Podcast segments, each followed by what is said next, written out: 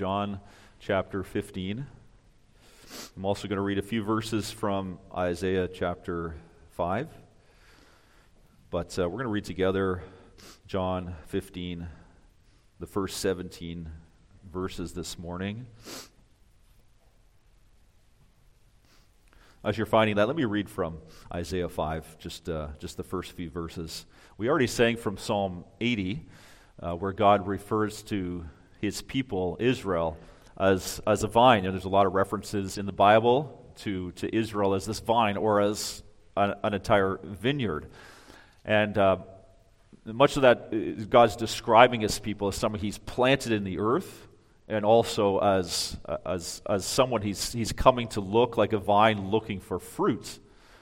And often in the Old Testament, usually, he doesn't find the fruit that he expects to find. And there's also a lot of judgment language around the, uh, the image of, of the vine. Isaiah 5 is like this love song talking about how he's planted Israel as his vineyard. I will sing for the one I love, a song about his vineyard. My loved one has had a vineyard on a fertile hillside. He dug it up and cleared it of stones and planted it with the choicest vines. He built a watchtower in it and cut out a winepress as well. Then he looked for a crop of good grapes, but it yielded only bad fruits. Now, you dwellers in Jerusalem and men of Judah, judge between me and my vineyard. What more could have, could have been done for my vineyard than I have done for it? When I looked for good grapes, why did it yield only bad? Now I tell you what I'm going to do with my vineyard. I will take away its hedge, and it will be destroyed. I will break down its wall, and it will be trampled. And that's in connection with John chapter 15, the words of uh, our Lord Jesus. I heard the announcement at the beginning of the service that you're going to have a breakfast tomorrow. I've been living in the States for the better part of the last 25 years, and that holiday has been created in that time, I think, because it wasn't there when I left. And I always kind of wondered, what do Canadians do on, on this family day? Now, I know you get together and you eat, which is sounds good, sounds great. Well, that's what Jesus and the disciples were doing. They were in the upper room, and they were eating together, and, and, and Jesus also gave them the Lord's Supper. Uh, but he's been feeding them in other ways. He's been preparing them for his, his coming death, teaching them.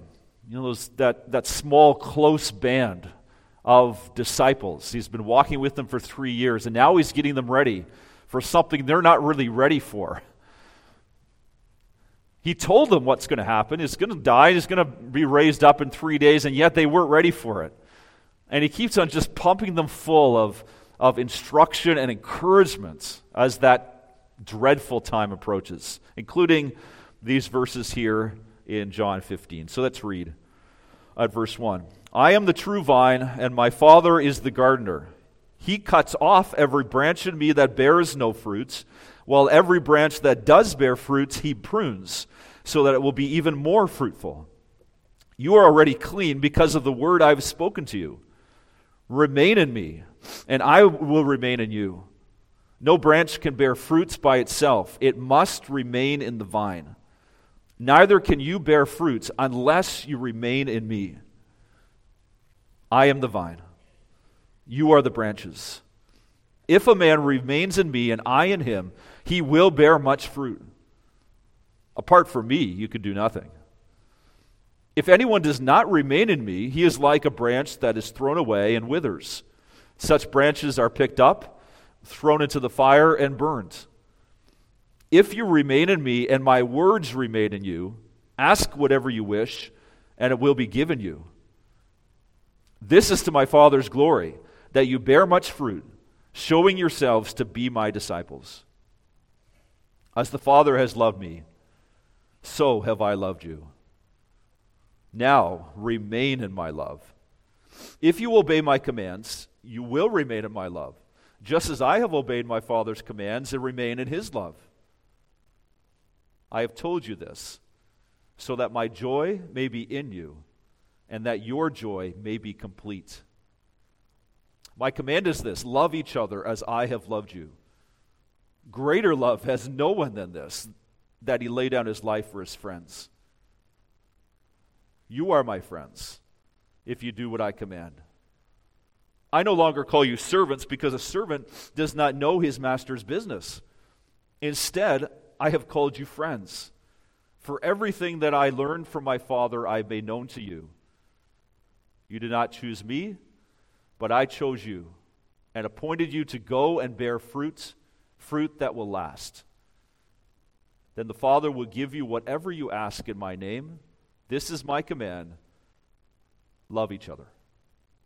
That's our reading from God's uh, holy, inerrant, inspired word here this morning.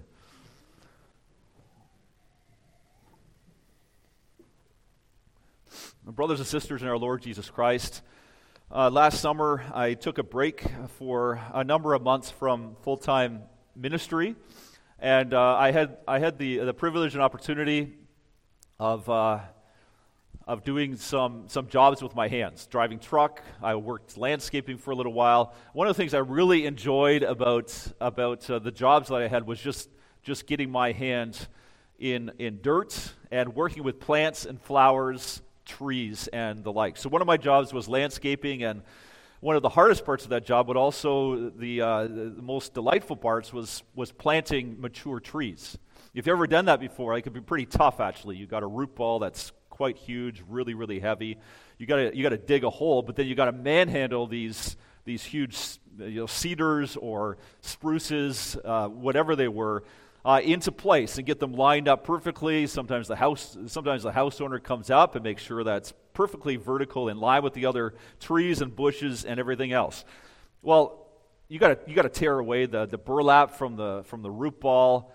You got to kind of get the branches looking good. Anyways, by the end of the experience, your your hands they've been in branches, they've been in the needles. Your hands smell of the tree.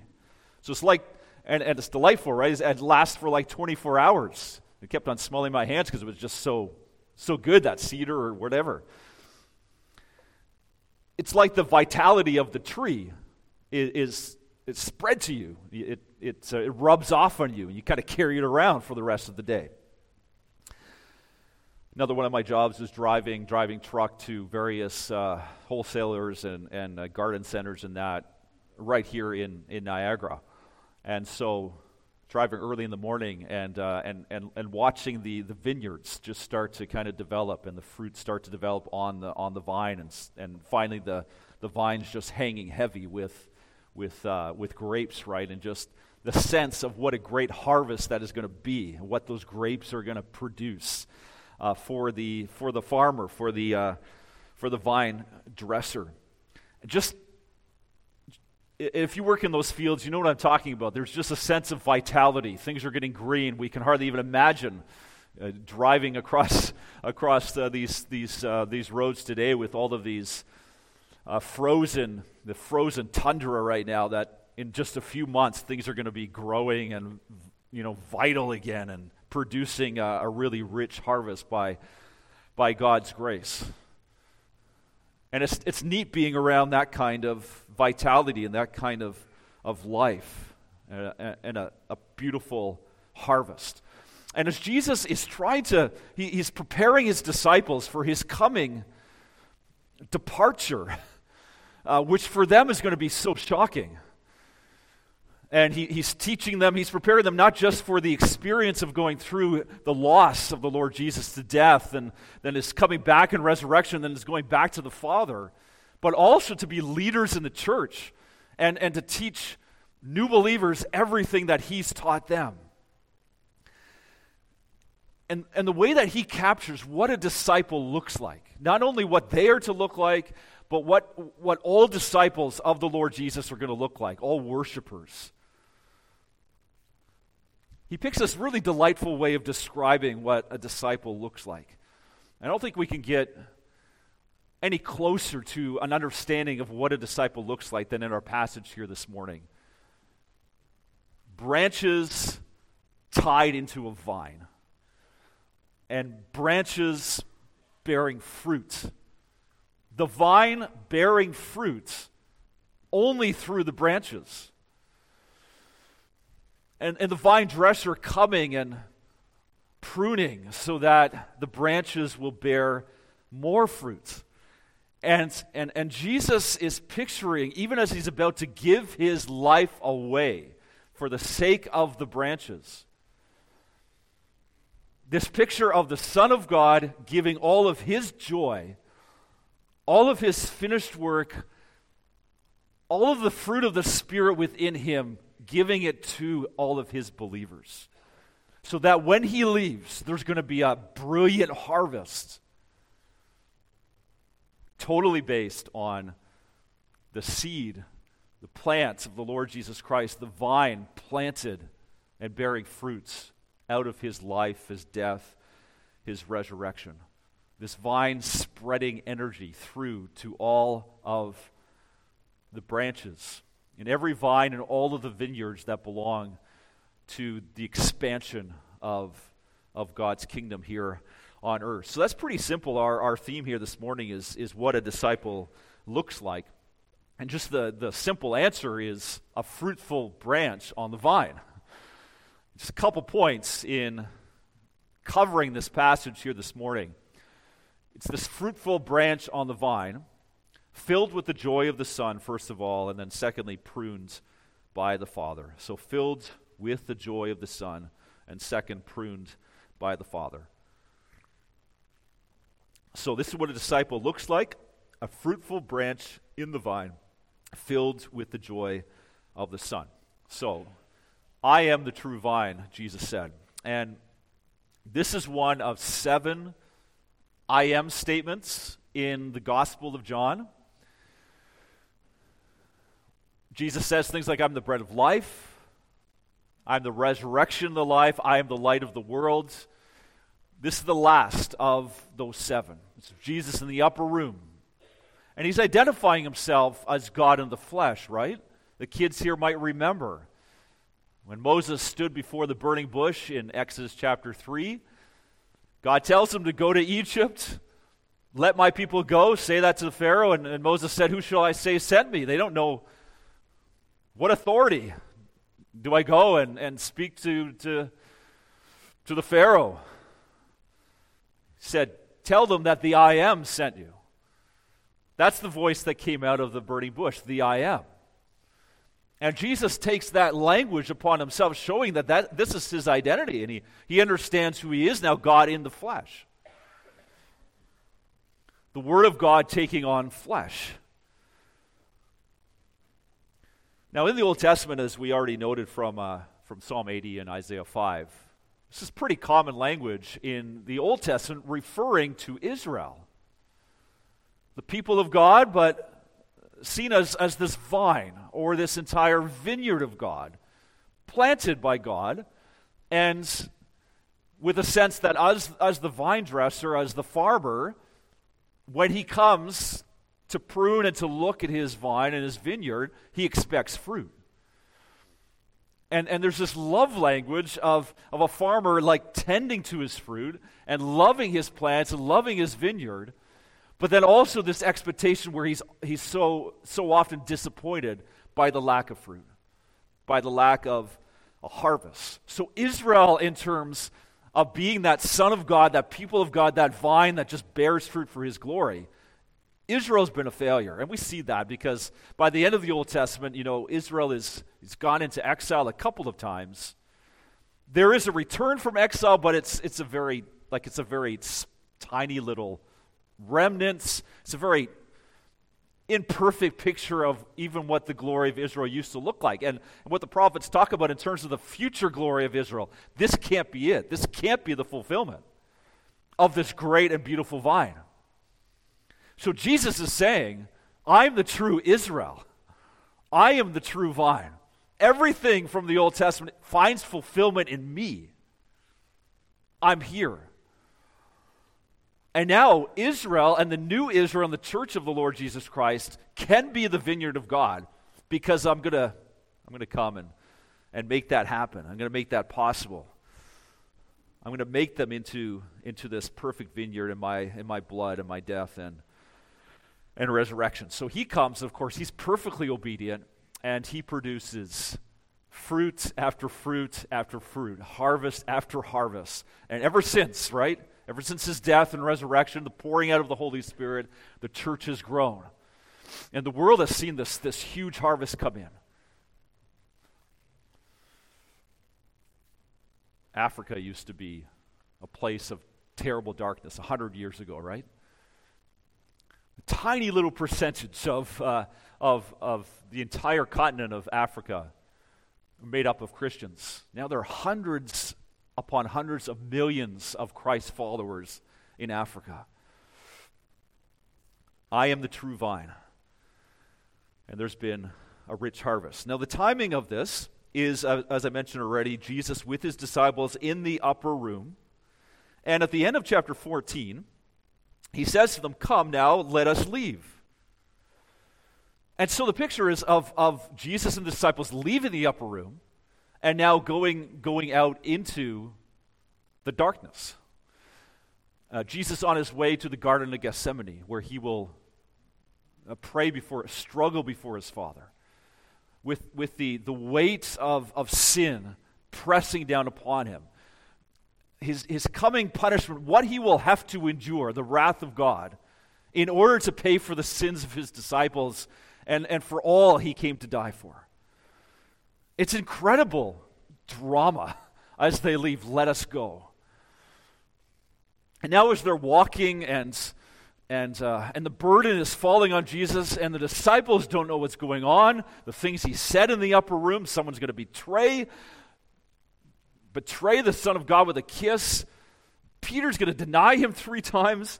All of this, he's calmly just teaching them and preparing them for what's, what's about to come. He's the one who's suffering most of all. Here's how you're going to survive. Here's how you're going to thrive. Remain in me. Abide in me. says it seven times in this passage. It's the main point, clearly, what he's trying to get across to them and to us. No matter how difficult the coming days are going to be, no matter how much you're going to be persecuted for my name, this is how you will survive and thrive. Remain in me. Stay connected to the source of life and hope and power. Your soul has to rest on Jesus, on your Savior. You have to feed on Christ. If you remain on your own, this, this, is, the, this is the sermon against every ounce of self sufficiency still remaining in us. That we feel we can live a life of faith on our own. If you remain on your own, living on your own resources, your soul will dry up and become parched like a desert. As some of you have been there recently, probably. Some of you are, are, are, are feeling you know, that sense of dryness right now. If you remain self sufficient, looking for looking for strength and joy and encouragement and life within yourself and your own efforts, your soul will dry up. If you abide in Christ, in His ways, in His finished work, you will bear fruit. Now, this passage is not a kind of a, um, an, an ethical, merit based sort of you remain in Christ then you'll bear fruit, sort of a, an earning, sort of works righteousness, not at all. This passage is full of the love of God and the Son for his vine and for his vineyard. This is the Son on the way to the cross to make sure his branches stay connected to him and bear fruit. Uh, verse 4 Remain in me, I will remain in you. I will remain in you no matter what happens. Verse 9 As the Father has loved me, so have I loved you. John just seems to love to pass on what he has learned in terms of what Jesus has said himself. The Father loves me. The same love the Father has for me, he has for you.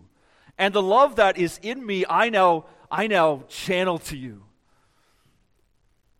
It's no program of, of merit. And my love is so great that I'm going to lay down my life for you. That's what I'm doing right now. That supper in the upper room. That's what that was all about. The bread, the wine, me giving my life up for you. And why? He identifies them eventually as friends.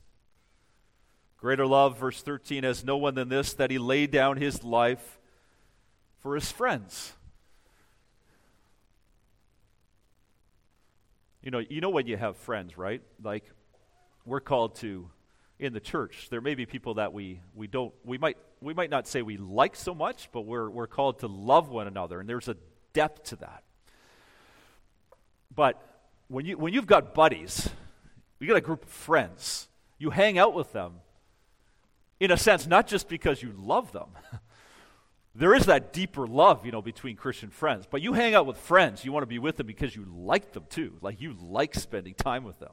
You enjoy it. It's easy because, because there's friends.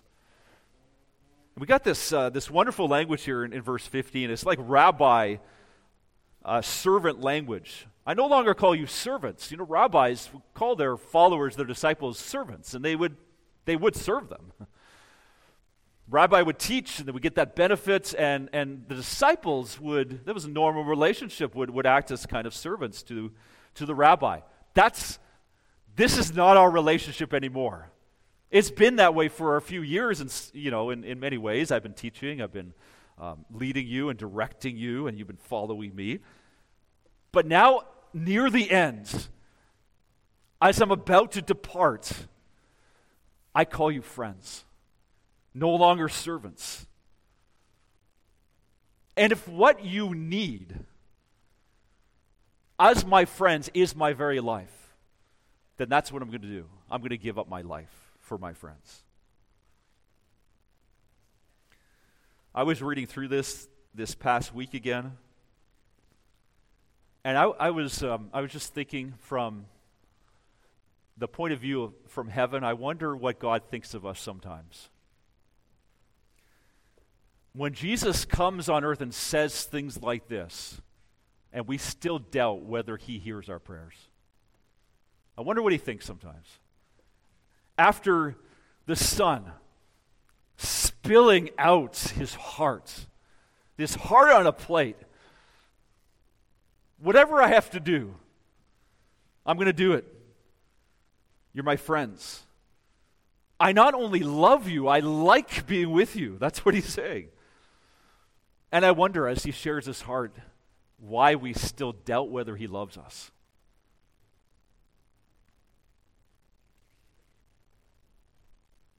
A servant doesn't know his master's business. I mean, a master doesn't share his business. But I've called you friends. Everything that I learned from my father, I've made known to you. Jesus has been sharing the mission of his father, he's been sharing his purpose for coming and why he's about to die.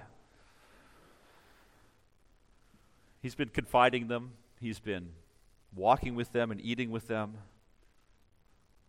Greater love has no one than this, that he lays down his life for his friends. And now he says, Remain in me, abide in me. Stay connected to the source of love and life and energy and vitality. Remain in, in my love. You won't find life anywhere else. You can't be a branch floating on your own or try to connect to some other power source. Remain in me as branches remain in the vine. Now, how do we stay connected to the vine, to, to Christ? We find out in, in the rest of the New Testament that the fruit he's talking about is the fruit of the Spirit. For example, in Galatians, right, the fruit of the Spirit is love, joy, peace, long suffering, patience, kindness, goodness, faithfulness, gentleness. Jesus says here he obeyed the commands of God. He invites his disciples, encourages them, commands them to obey God's commands. He says, I obeyed those commands. Jesus produced the fruit of the Spirit in his life. So, for me to produce the fruit of the Spirit, to be a branch that produces grapes, produces a harvest, I need to spend time with Christ. I need to remain in Christ. I need to pray that the Father, that the fruits that belong to Jesus' life would also belong to my life. I need to spend time with Christ, with what He has said, with what He has done, so that, so that five years later, the anger problem is not as much of a problem as it used to be because he's developing that fruit. The same fruit that he has, that he demonstrated in his life on earth, by his Spirit, he, he's now working that also in my life. That vitality from Christ flowing also down through the vine into me, into the branches. I'm more gentle, I'm more patient, I'm more self controlled than I was. I'm not where I should be. The Catechism talks about, you know, in terms of the commandments, having a, at least a, a small beginning, right? Of obeying not just one, but all of the commandments of God. That beginning of obedience. But it's there because you're in the vine, and that obedience of Christ, that fruitfulness, will flow to the branches. He says that a number of times there will be fruit. This is the question for every disciple, which just means follower of Christ, or maybe even more literally, Christ learner. Someone who is regularly throughout our lives learning of Christ. And not just learning stuff about Christ, which just could kind of stay up here, but learning Christ. Learning what it is to be like Him learning to live out of the power of his death and resurrection. And this is the question for every disciple Are you remaining in the vine? Are you abiding in Christ? Is it clear to anyone from the outside, to your wife, to your husband, to your kids, to your friends, that you are someone who remains in Christ? You spend time with Christ. You pray often in His name and in His power. What does your soul feel like? The very core of who you are and why you say and do what you do. What motivates you? What's there? Is it full of Christ and His ways and His fruits? Can you see it? If you can, you're in the vine. Remain in the vine. Stay there. Find your life there. Draw your every breath from the vine.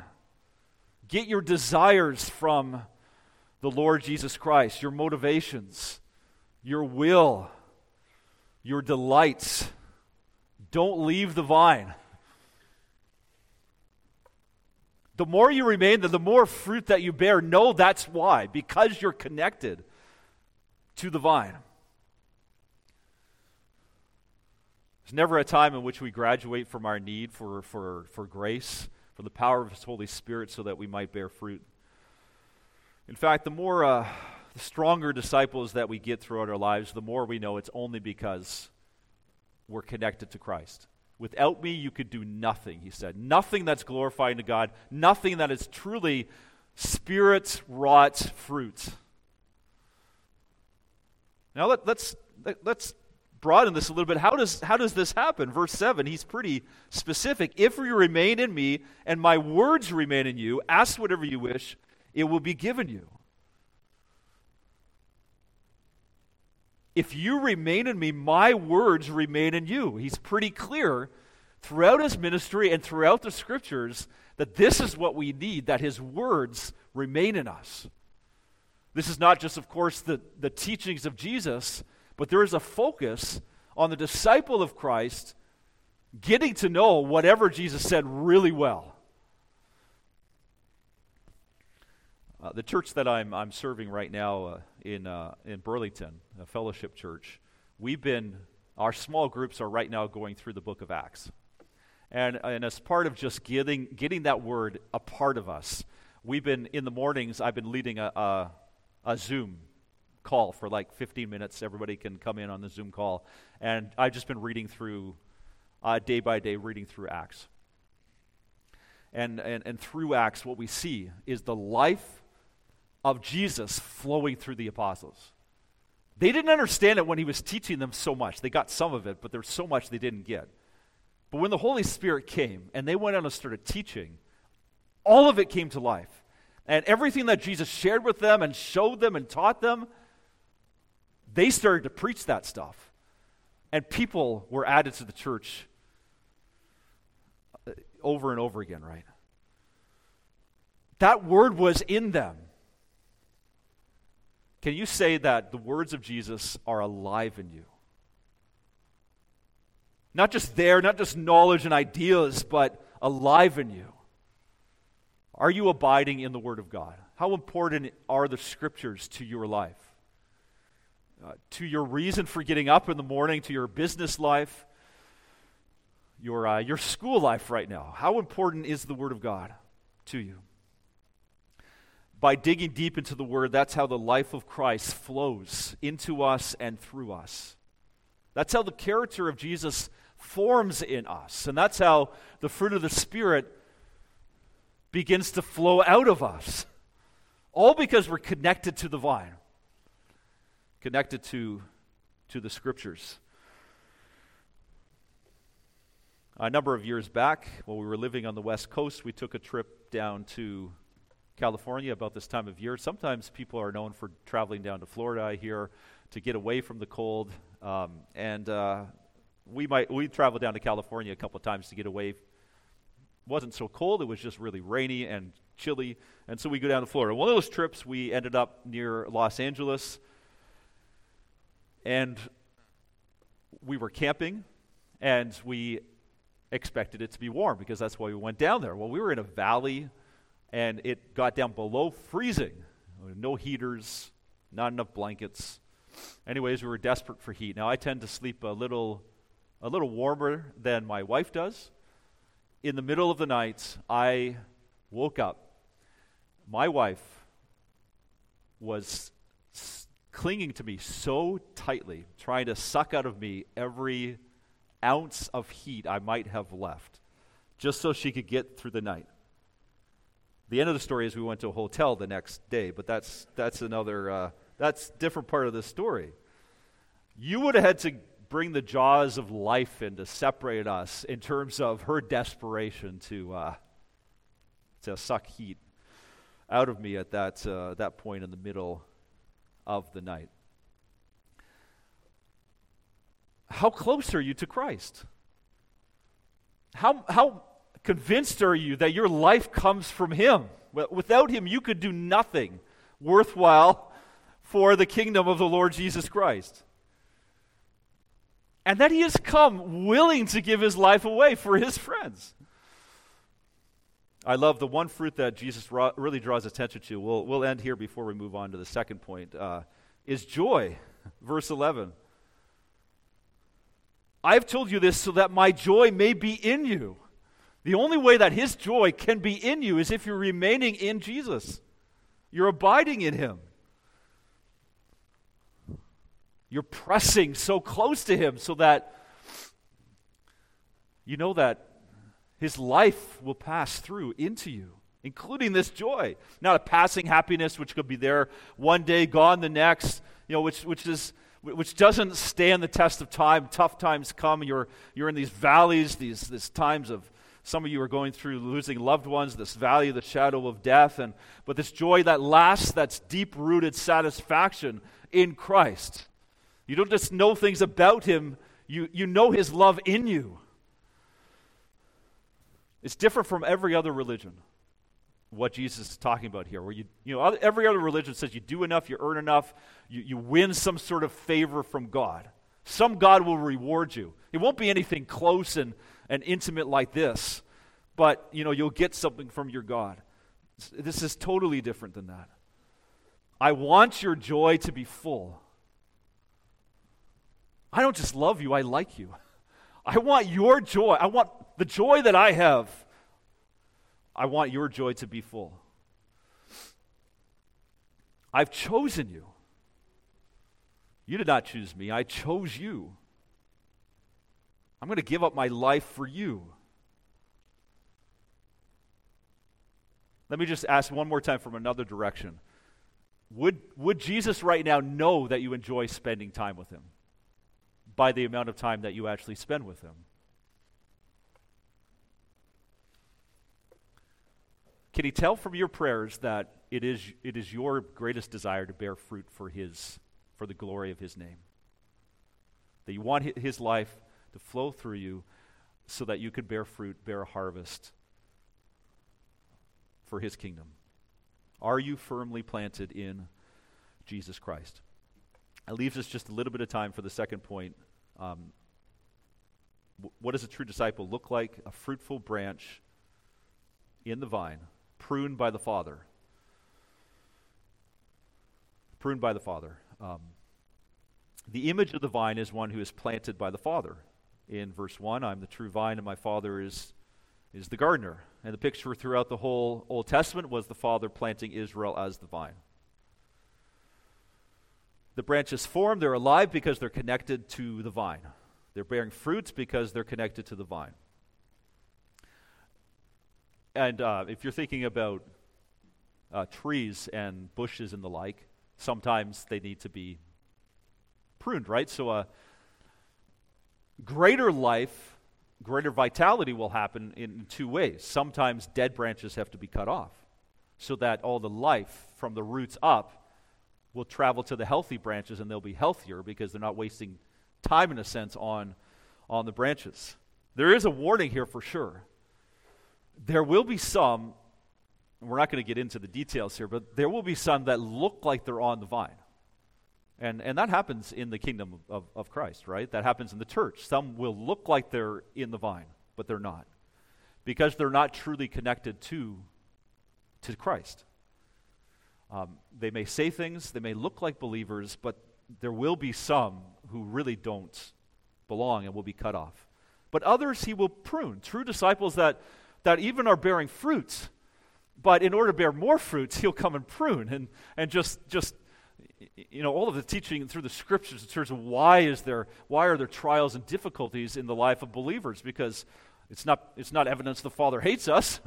It's not evidence that the Father is like, it, it, it doesn't, you know, is, is, is, not, is not even, even happy with his children, or somehow he is, he is, he is simply just mindlessly punishing us there's pruning, there's disciplining, uh, because he's looking for us to bear more fruit. And that's just how it happens. The older you, you live, the more you understand that. There's no real, like, there's no real life change, you know, in my heart, in my life, unless there's difficult things to go through. That's where, that's where he draws us closer. That's where he teaches us things that we need to learn. And there's, there's no other way to go through that just ask an older saint in the church, and they'll tell you that um, some of their advances in the Christian faith came, most of them came during challenging times, and gave up on ourselves, and we looked to Christ. So we came to the end of ourselves, and, and we, we, we dug deeper into Christ, and trusting Him and His sovereign and His sovereign plan.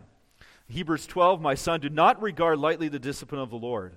Do not be weary, for the Lord disciplines the one he loves. He doesn't come and cut us off when we have a bad day and we haven't been as fruitful as we should have been. But He does come and prune us.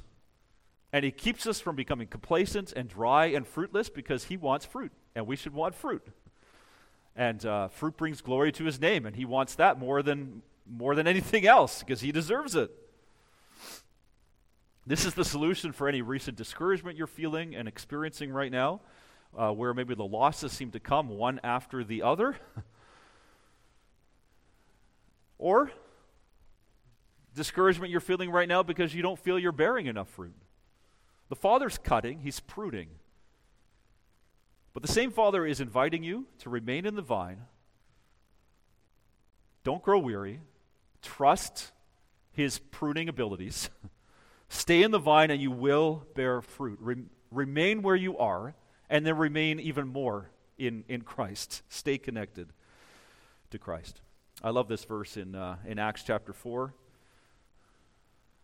where uh, Peter and John are, are they're preaching boldly and, and they're arrested. Everyone's getting excited about what they're doing. The crowds are following them. The Jewish leaders are, are upset. They're wanting to arrest them and want you got to stop speaking in, in Jesus' name. But they're also impressed.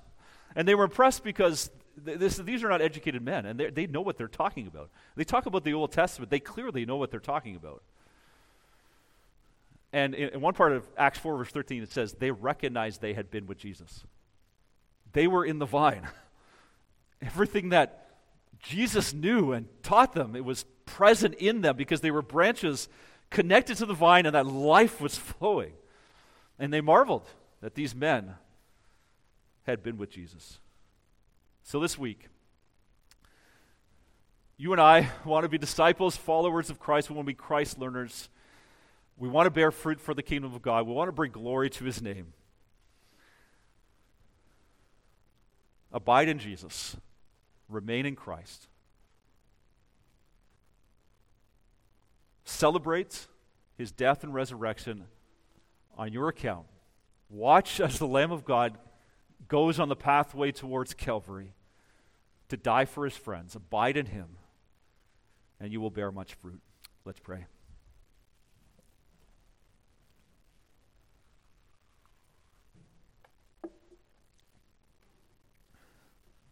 Heavenly Father,